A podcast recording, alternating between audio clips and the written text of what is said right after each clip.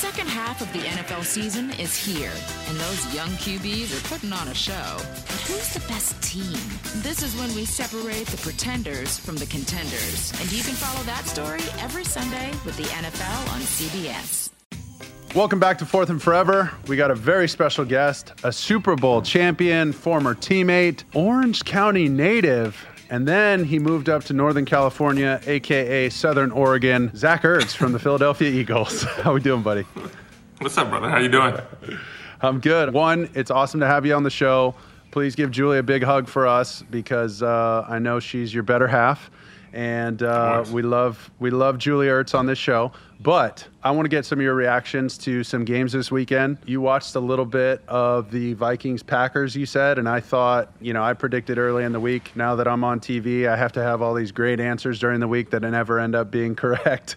But I predicted the Pack to just roll all over these guys, and a guy named Dalvin Cook showed up. But you said you watched some of that game. What do you think of it? Yeah, I mean, like you said, Dalvin Cook showed up, and the dude's a beast. I mean, he, it's kind of been his mo, that team's mo. When they get him rolling, they got a chance to be a really good football team, and we saw it this weekend against the Packers. He had like four touchdowns or whatever it was. Just went out there and balled in Lambeau. Um, so very impressive win by the Vikings. Obviously, no one was really picking them, but you know when you're a casual fan, you don't put too much. I was just kind of flipping through the games, just kind of watching. Uh, not very biased. Um, so it's fun to be in the NFL and kind of just watch games to watch games. I know you're rehabbing right now. You get to focus on that, but how does it work? Like when you watch your team. One, did you go to the game? Did you were you in the stadium for when you guys played the Cowboys? Yeah. So with the COVID protocols, it's crazy. It's like no injured guys, no extra people on the sidelines. Right. No one else is allowed to be on the sidelines. So you got to sit up in the suite. So I did not go to the game, um, but I'm watching tentatively or attentively at home, and it's tough watching, man. It's tough not being able to play. It's tough not being able to make a difference because um, you're so invested in the guys. Uh, you want to see all the guys do extremely well, and when you have zero control over the outcome, it's tough. It's tough to sit there. It's it's just brings out this itch. Like your body knows you're supposed to be be playing, your mind knows, yeah. your heart knows, but you're not able to go physically, so it's tough. Do they at least give you a call sheet or anything? Can you be like on the phone with Dom DiSandro, like getting the plays? What's going on?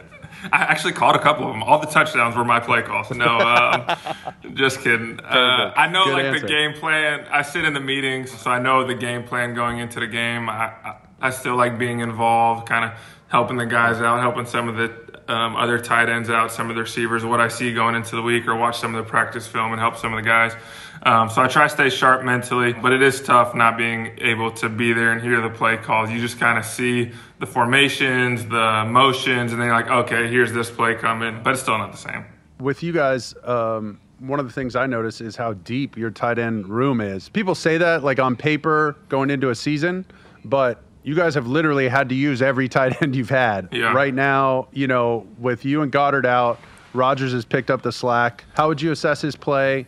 And you know, what are you talking to him about during the week as he gets ready to start? You know, for the first time and stuff. This has got to be all new territory for him. Yeah. So Rich, um, he's a heck of a player, man. He's been in the league for a long time. I think this is year six or seven for him now. He started for four years in Green Bay before he came to Philly, um, and Dallas came back last week. So uh, when Rich was playing, my message to him was just, dude, you've you've done this for so long. We're not asking you to do anything that you haven't done in your past. Don't put too much pressure on yourself and just go out there and ball. And against the Giants on Thursday Night Football, he goes out there six for 85 yards, uh, has a huge 30 yarder, I think in the two minute drill late in the fourth quarter. So I'm yeah. not surprised with how these guys play when they go in. They're extremely well prepared. Our tight end coach, Justin Peelle, who you know obviously, he's been my yeah. tight end coach since since I got in the league. He prepares us extremely diligently. So I'm not surprised that any of these guys come in there and have success. Yeah, we love Peeler too, even though he's an Oregon Duck, whatever.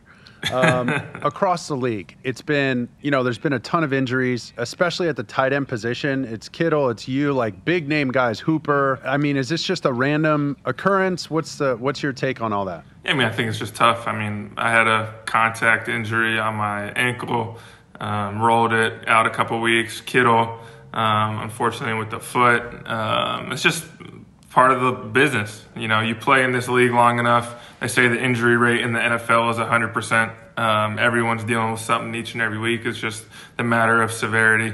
And it's just been a year for me where I've had to miss a couple games. And this is the first time that it's been like this. Um, God willing, it will be the last time, obviously. But I don't put too much stock in the lack of the offseason stuff because I feel like you kind of see this every year. Um, yeah. But it is um, just one of those things that I'm dealing with right now, and obviously George is dealing with in San Francisco.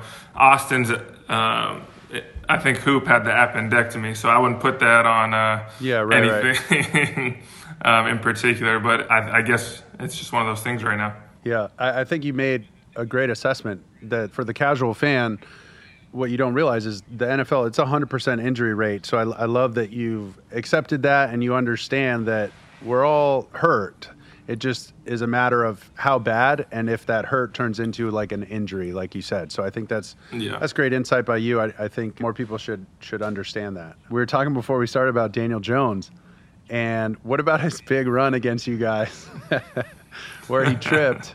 Uh, they asked me about it on TV on ESPN on Get Up, and they're like, "Hey, is as somebody who's had an embarrassing moment in New York, what do you think? And I was like, I don't know what you're talking about. and and then I was uh, I said, you know, listen, I can't criticize a guy who made it past his O lineman, man. He made it like 80 yards down the field, so that's good in my book. And uh, so they Dude, all started laughing. But what did you think when you first saw it? You had to laugh a little. Yeah, I mean, I think everyone found some comedy. We've all been there, honestly. We've right, all right. found felt something where you feel not as athletic as you really should feel.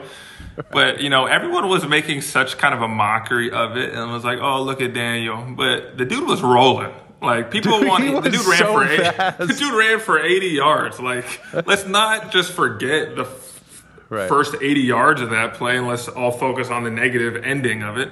Like yeah. the dude made a heck of a play, showed his athleticism, ran by some guys. I feel like that's kind of our society right now. People want to just look at the negative of that play, but what about the first 80 yards where the dude's hauling? I, th- I think he hit like 21 miles an hour or something ridiculous.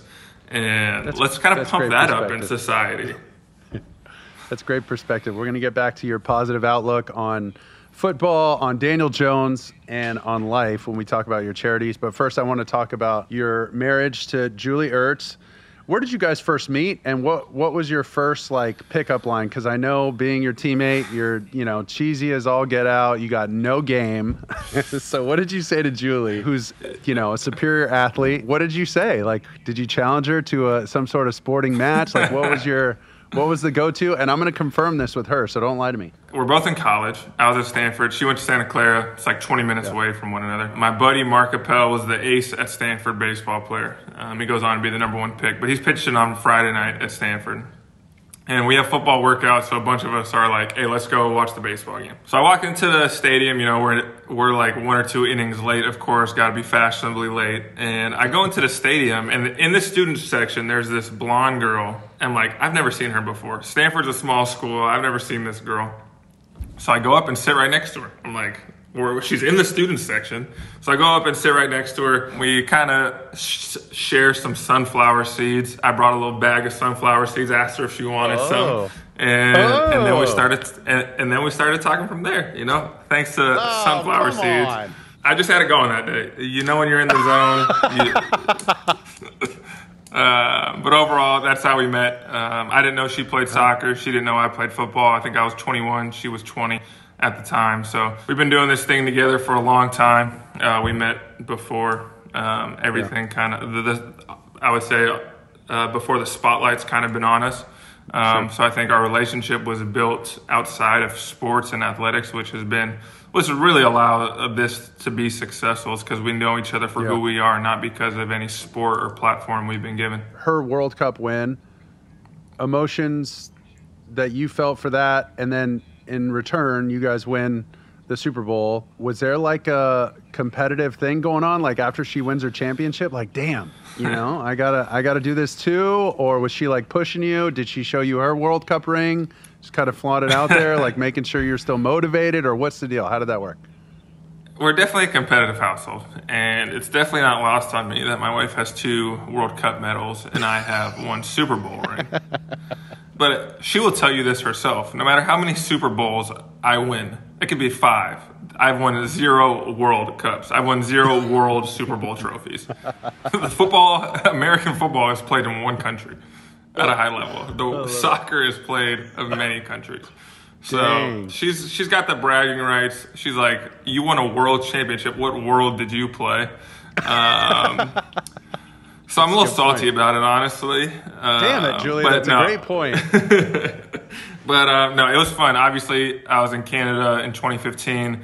2019, it was in France, and I was able to be there the entire time for the full month. I, I went to France, and it was a great experience for me. Really, the first time living outside of the United States for an extended period of time. And Julie was doing her thing. You know, she couldn't be sidetracked. She only had a limited amount of time to see me throughout the day, throughout the week. She was always playing to one city, go to the next city, whereas we were stationed kind of in Paris. And then we would go to the city that they were playing in the day of the game or the day before. It was definitely a unique experience. When they got to the semifinals in Lyon, they played England. When they won that game, I kind of felt pretty confident that they were going to win the whole thing. But I told her, I said, hey, I've been here for a month now. You might as well win this whole thing now that we're in the final, you know? You know what I'm good. saying? Um, great. But overall, yeah, I, I think when I speak for both of us on this, that we're both each other's biggest fan. We see the hard work that each other put in on a daily basis, how much we sacrifice, not only for our sport, but away from each other as well. So uh, we understand this is a short season of our life. We don't know how much longer we're both going to play. Um, so really just focused on being the best we can be and understand that we'll have years down the line to kind of be a quote unquote normal married couple. So I know like NFL players, they get the Super Bowl ring, and then a lot of them get the wives and the girlfriends like the necklace with the little pendant thing on it. One, did you do that for Julie? And two, did you get to like see the World Cup? Do you get like a patch or like a button that says like World Cup family supporter or something? So they don't do a lot of for Julie's World Cup trophies. It's not some cool ring. It's like a gold medal, which is cool. Don't get me So wrong. do you get a little one, medal, a mini one? I get a pat on the back for being a great supporting supportive husband. Come on. Did you get her the, the Uh, but- necklace? I got her the like miniature ring. Like you have so many options, and I knew like I don't even wear my Super Bowl ring enough, um, and so I knew she wasn't going to be wearing this thing all the time either. But I did get her the miniature kind of replica version of it. and she got you nothing in return. I just want to note that. Okay, moving on. Yes, Um, yes. Thank, thank you for. yes, I'm glad that's out there for everyone to hear. Talk about uh, your relationship because I have a.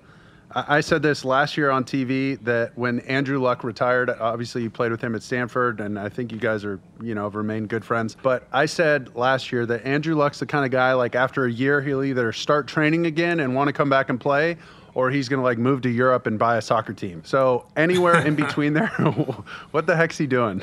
What's going on with Andrew? Yeah, Andrew. I mean, I love the guy. Like you said, when he retired, it, it like almost brought me tears to my eye. You know, he was a year older than me at Stanford. He was kind of the standard of the program. If you wanted to do, Yeah. if you wanted to follow anyone, all the coaches would just be like, "Hey, follow Andrew. He does everything right. One of the smartest people I've ever seen." But he recently had his daughter, Lucy Luck, uh, beautiful little girl. Um, so I think right now he's just enjoying being a dad. You know, I haven't brought up the conversation with him. Hey, what are you thinking? Do you miss it? Anything like that? Because I know he's just loving where he's at right now, really enjoying it. And whatever he, he does next is going to be successful. He, I don't know exactly what that's going to be, but he's just too talented and gifted that and passionate about whatever he does. He's going to pour himself into that. And so right now it's being Yeah. a great dad, um, but I can't see. I feel like what comes next. You alluded to him having a baby. You and Julie been married a little while now. We just had quarantine. you guys had plenty of time together. Are we expecting a baby announcement soon? That's just I'm getting a lot of baby announcements in my text messages and emails right now. Tells me a lot about what people were doing in quarantine and their cardio regimen. So Yeah, you know, when the time's right, everything will happen when it needs to happen, God willing. gosh. Um, All But currently, that is not in the cards. All right. All right. All right. I had to ask. Andrew Luck to Carson Wentz. You guys have a real strong bond. It's obvious. You're his guy. Every quarterback has somebody that they can like fall back on, essentially the tight end when you have a good tight end. Like I remember playing there with you and Celek. Those were always great options for the quarterback, right? Explain your guys' bond. Why are you guys so close? And, and what do you love about him so much um, as a player? Yeah, you know, Carson is one of the best quarterbacks in the league, in my opinion. And I'll forever say that. Um, I just see how talented he is each and every day. I see how hard he works. I see how much he loves football.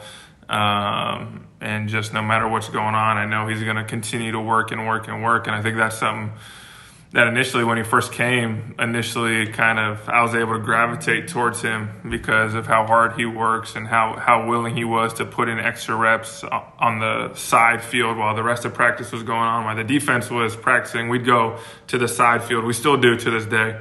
Just go to the side field and talk about routes, talk about what he sees on certain plays, what he wants me to do against cover one, cover three, quarters, cover two, just so that when we get to the game, we're not thinking, he's not thinking, hey, what is that going to re- do? What is his reaction going to be to this coverage? He already knows. We've already played the game in our heads on the side field before we even get to Sundays. And then obviously for us, it's much bigger than football. Um, we're both kind of rooted in our faith. Um, and it's been something that has allowed us to get extremely close over the years. You know, we've had a lot of really strong believers in in the locker room in Philadelphia. Um, and so for us, it's much bigger than football, our relationship. But the stuff you see on Sunday is, is stuff that gets executed each and every practice during the week because both of us love to kind of work on our craft during the week Wednesday, Thursday, Friday. Um, really just figure out how we can be the best players we can be for Sunday. You know, you see guys with great relationships like that. When you talk about going to the side field, and this is something I remember that you are always willing to do during that time during practice when the defense is going through their stuff, running against the offensive scout team, to get receivers and targets like running backs and tight ends to get them over to the other side field to run through stuff again. For the casual fan watching at home, this is not easy. Like, it is pulling teeth sometimes. like, please, can you come over here and run a post because I want to throw you this ball on Sunday, but I just want to rep it one more time. You would think it sounds like logical and easy, but that's not easy. So, from my time there, I appreciate that. And I know I'm sure Carson does as well because it puts the quarterback at ease. Like, all right, cool. I know what his body language looks like. I know exactly how he's how this cut's going to feel, whatever and and the landmark for the throw and all that kind of stuff. So thank you for still doing that. thank you from me. Thank you from Carson. I'll never change. Um, yeah. One of the hardest working guys I've ever been around. That's that's for totally true. You spent the entirety of your career in Philadelphia. Something so rare now to have a guy be with one franchise. What about Coach Pederson, Howie, uh, Jeffrey Lurie? Explain your relationship with those you know the three most important people in the in the building and what you love so much about Philly. First of all, Philly's I mean, you played here. You know what it's like. Philly's the best city to play for. They're so passionate. When you're winning football games, there is no better city to play in. You know, they no just lit, each and every Sunday. How the following week is going to go for the people of Philadelphia is going to be based on whether we win or lose. If we win, it's going to be a great week. If we lose, um, or even if we don't play well, honestly, sometimes if we don't play well enough, the following week is not going to be great. Um, and I think that's why I love playing here. People love the game of football here. People are so passionate and they're and they're very protective of their own. Um, when they're your guy, when I'm their guy, they're very protective of me. They want to see me do extremely well. They want to see me catch the ball, get open each and every Sunday. Um, and in turn, Doug, Howie, Mr. Lurie, um, the the kind of culture they've instilled in Philadelphia is a culture that I think has been built on hardworking players. You know, you look at some of the guys that have kind of been here for a long time, Lane, um, Fletch, myself, guys that have really been here, Kelce, um, JP. Yeah. All these guys go out there and bust their butt each and every practice. And I think so the culture, the priority has been set, uh, on guys being willing to go out there each and every week, no matter how terrible you feel on a Wednesday, going out there and practice and busting your butt. And really that sets the tempo for the rest of the team. And you're only going to get better at football by playing football and practicing football and being, and you're only going to be good in the passing game in particular by getting routes um, and kind of putting those, putting that time on task. Um, and so I think that's the culture that they've built. Obviously, Howie has done a great job kind of molding the team throughout the years um, figuring out who his guys are going to be and kind of really building the team around there. We've had a lot of success over the years, even since we, since I got here. We've had a lot of success Um, and Mr. Lurie, it all stems from Mr. Lurie and his ability to kind of invest in this organization, invest in the players. You know how our facility is. It's one of the best facilities in the league. And then Doug is just a coach that really, really gets it. You know, he played in the league for a long time. Um, he understands personalities. He understands when to push us. He understands kind of when to pull back. And he's a guy that's really easy to talk to. You know, there are time there have been spells where it's like I'm kind of down, um, and he's the first person to say, "Hey, my door is always open." And so he'll just be able to have a one-on-one, honest conversation with me. And he's not gonna beat around the bush. He's gonna tell me how it is. I always tell him, "Call me out if you see me being stupid or something." And so I love that relationship with Doug. He's one of the best coaches I've ever had, and one of the first coaches that I really loved, loved playing for. Football is in full swing, and the push to the playoffs is on. Every Sunday, don't miss the NFL on CBS for some of the biggest matchups because it's time for the contenders to separate themselves from the pretenders. Can the Chiefs repeat, or is someone else ready to dethrone the champs? The journey to Super Bowl 55 is sure to be filled with many twists and turns, and you can watch it all unfold every Sunday on the NFL on CBS.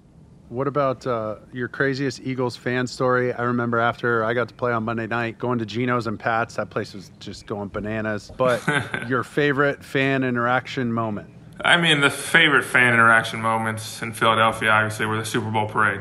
Um, it was a day like no other days. It was just you see the joy that the Super Bowl brought the city of Philadelphia, and that whole off season was you could. You, I feel like the joy level in Philadelphia is typically like a five out of ten, maybe. The Super Bowl, the year we won the Super Bowl, was about a ten out of ten. Ten out of 10, maybe eleven out of ten. Yeah. And so you just see the joy that that brought them being able to experience the parade with them was just a blast. And you know, Philadelphia is like, such, just such an yeah, Kelce's outfit, Kelce's speech. Um, you know, he was like laying in bed for days thinking about that speech, just making sure he hit everything. Miles Teller, you know who that is? Yeah. You know his football fantasy name? What is it? My ball, Zach Ertz. Oh, that's good, man. That's good. The first time I heard that, I fell off my dinosaur. Oh, come on. Come on. I didn't know you knew. Dude, I didn't that's know you knew. That's not original. I didn't know you I were mean- tight with him. No, not from him. I'm saying this 70%. If I'm on a fantasy football team, there's about 60% chance that's the name. Well, I think it's a cool name. Come on, Sanchez. That's really good polling. That's immediate polling, Zach. it's impressive, Yeah. dude. Not that I pay attention. When you guys were down 9 7 to Dallas on Sunday night, where's your head? What are you thinking? Are you yelling at the TV? Are you kind of like pacing? Are you just icing and recovering? What's going on? I was game ready and you know trying to get the ankle right, but there was definitely some yelling at the screen. Um, more so to, to like get the guys going, you know. I'd be the guy getting them going, but it's I mean it's tough. It's tough not being able to do anything. You just sit there. Um, it's a weird, weird feeling. Um, you invest so much in the team and the game, and just to not be able to be at the or like be involved in the game is tough. Did you wear But, eye black on uh, the couch? What did you do? I should have. I should have worn my helmet and full game uniform. I knew, even though we were down nine seven, I knew we were going to win the football game. Yeah. And that's, I mean, no matter how the game's going, this team's always going to fight. The team is always going to give us a chance at the end of the game. And so I just knew that the guys were going to keep battling, and eventually things were going to turn, and they did. Our defense played out of their freaking minds. Brandon Graham, one of the best DNs in the league for so long, he needs to go to his first Pro Bowl this year. So hopefully, Fourth and Forever podcast can help push Brandon Graham to the Pro Bowl. Let's go. All right. That's our new initiative. You guys heard it here first. Brandon Graham, Pro Bowl 2020. How did he not go to the Pro Bowl the Super Bowl year? He had a great year, not just the big play at the end. He had a good Yeah, year. he's had a. I mean, he's had a lot of great years. It's just one of those things. The guys he's going against, typically, it's all s- sacks based. Brandon's Yeah, a guy yeah. that's been around. He's had a ton of pressures. He gets a ton of pressures each and every week. Um, And in the past, Which are but sometimes, more important than the sack, right? Yeah, because you know you get the pressure and the guy throws the ball too early, too late, whatever, and that's when you get a lot of these turnovers and big plays by the defense. So there's an Yeah. argument for that. It's just not as sexy as a number, I guess. What about your guys' division? Because everybody's, you know, everybody's freaking out about the NFC East. You know, it's the worst division in football, this, that, and the other. The Cowboys don't have a quarterback. The Giants look awful. Washington doesn't have a team name. Like, you hear it every day in sports media. Now that I work in it, I'm like, dang, is it really that bad? Well, I look at your guys' roster and I'm like, well, hold on now, because Ertz is going to get healthy. Goedert's back. I don't know. Is Alshon out for the year? No, he'll be back. Yeah, he'll be back. DeSean's going to come back. It sounds like maybe ankle injury Yeah. or something like that. That sucked because he kind of got hit late. Yeah. That was shitty. But I don't know. I just feel like you guys are trending in the right direction. Talk about the entire division. Where where do you see you guys at, and does it align with what the media makes of the NFC NFC East? I mean, obviously, to not be have a team above 500 isn't ideal at this point in the year. But at the same time, we're not really focused on what we can't control. We've lost a couple games that we probably felt like we should have won. Um, we tied a game that probably felt like we should have won. Um, and every team in our division's probably had a couple games like that. And we've played two really tough divisions. Our two out of conference divisions are the AFC North and the NFC West um, two of the tougher divisions in football. And like you said, I mean, we battled a lot of injuries. The Cowboys have battled a lot of injuries, but I'm going to get healthy. I'm going to come back. Lane's going to get healthy. Dallas is starting to trend in the right direction, playing last week. JP is getting healthy again. Miles Sanders is going to come back. And so on offense, um, we're definitely going to be trending up uh, at the right time when we need to. But we got a lot of top, tough football games coming up. I think we play the Cardinals, the Seahawks, the Saints. Uh, we play the Browns, and I know there's one or two more. So we just got to be able to go out there, and even though our talent is kind of coming together, we got to go out there and win some football games because that's what this league is all about: wins and losses. And we just got to go find find a way to win football games. And once you get in the playoffs, you know how it is. It doesn't matter when you, you play that first playoff game. It doesn't matter what your record is during the season. All you care about is winning that one football game, and then having the ability to play one more. And the year we went to the Super Bowl, we were the number one seed. The first game against the Falcons, first time a number one seed was the underdog in the playoff game. And we won that game. And then we just had to win one more at home against the Vikings, won that one, and then won again in the Super Bowl. So all you got to do is get into the playoffs. Once you're there, no one Yeah. is asking questions. Just get into the dance and, and see what happens. I think that's Exactly. you know, you guys are trending in the right direction health wise, and so that's going to be huge for you guys as you go down the stretch against some of those great teams like you talked about. Let's talk about your um, your foundation that you and Julie. Uh, I've seen a lot of great stuff on Instagram, and I know you give back to the city of Philadelphia quite a bit. You talked about the fans being crazy about football, and it always seems like Philly, as one of the franchises I played for, they do a great job of getting guys involved in the community with Community Tuesdays. And then more importantly, these guys, a lot of players I've seen there have their own foundations. Guys like Connor Barwin, guys like Malcolm Jenkins. Those are guys that were older than you. Any inspiration from them? Is this kind of, is that, did they have any influence on you in starting this foundation or where did the inspiration come from? I know your mom's involved. So just talk about your foundation, any inspiration for it. two years ago or three years ago now, um, I went down to Haiti with Carson on a mission trip with his foundation actually, um, and we stayed at a place called the Mission of Hope. And just being down there for a week, seeing what the mission was doing in Haiti as a, really impacting the entire country of Haiti and really bringing about substantial change, feeding hundreds of thousands of people each and every day, backed by Christ, was something that when I got back to the States, I called Julie. I said, hey, this is something that I, I think it's time. You know, being in Philadelphia, being around Connor, being around Malk, seeing what those guys were able to do in the communities. I called Julie. I said, hey, let's let's do this thing. Um, we called it the Ertz Family Foundation because it wasn't going to be the Zach Ertz Foundation. It wasn't going to be the Julie Ertz Foundation. We really wanted to do it together and also bring people in and be a part of our family. Um, no matter where they were, we felt like this thing could be something much bigger than the two of us. My mom, who has a long history running foundations, is our executive director.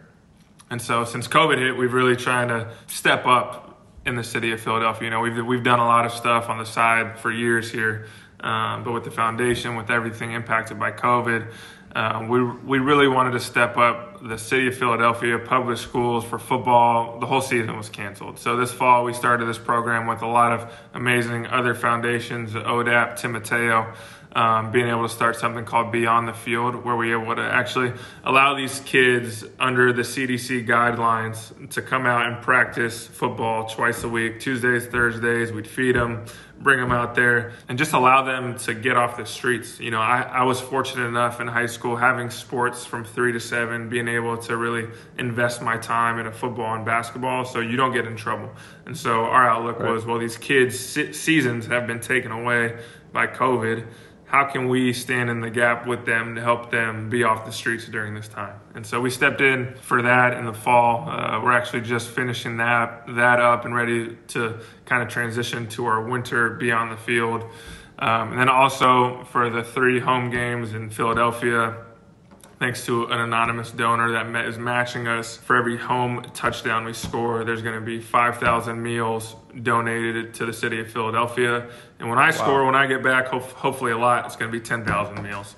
Um, so wow. we have two home games remaining. The first home game, we raised 15,000 meals for the city, um, and really looking forward to the next two as well. Dude, that is incredible, incredible work, um, and really cool for the city. Very gracious of you and Julie and, and your mom to use that uh, idea of family and bring people in because you know we're living in a world where everything's so divided, and so that's uh, it's obviously a breath of fresh air for everybody. And uh, I commend you for doing that. That's really cool. You've put together this incredible NFL career to date. Where do you see your career when it's all said and done? How long do you want to play, and what else do you want to accomplish? Obviously, I've been very fortunate uh, to be in the NFL for this is my eighth year. I've been in Philly for eight years. Played with like a great quarterback like yourself, who set the record for me for completions in a game with 15 um, for the Eagles. So where do I see it going? You know, I feel like I have a lot of good football in me. Um, I don't feel like I've slowed down. I watch the film with a very critical eye and feel like I'm still getting open like I always do. Um, so I feel like I have another good four years of being a really, really good player, five years of being a really good player. But I don't really know, man. I'm gonna take it year by year and see how the body's feeling at the end of each and every one. Obviously, we've accomplished a lot in this first eight years of my career. And I'm excited what the second half is going to be. I feel like I'm just now entering the quote unquote, if I was going to divide my career, this would be the first year of the second half. So I'm excited about it. I feel like I need, I need another Super Bowl ring. That's my only goal going forward is to find a way to win another Super Bowl because there's no feeling better. You, once you win the, the first one, it's like nothing will compare to that when you're playing football. Right. You know, the year we won the Super Bowl, we had so many guys, and the following year I set the record for catches by a tight end. I tell people all the time, the Super Bowl year was a thousand times more fun than being nine and seven wow. and setting the record for catches. And so for me, it's all about trying to find ways to win football games and win a Super Bowl. Zach Ertz, we appreciate you. Big hug to you and your family. Keep doing all that awesome stuff on the field. And we're looking forward to getting you back healthy as soon as possible. Thank you again for joining the show. Yes, sir. Finally able to get it done. You knew I would never leave you hanging, dude. yeah, this was a long time in the work, so I do appreciate it. it means a lot. Thank you. Like, share, subscribe uh, at Mark underscore Sanchez, at Fourth and Forever, Instagram, Twitter, all that. You know where to go. Thanks again for having us, and we'll see you soon.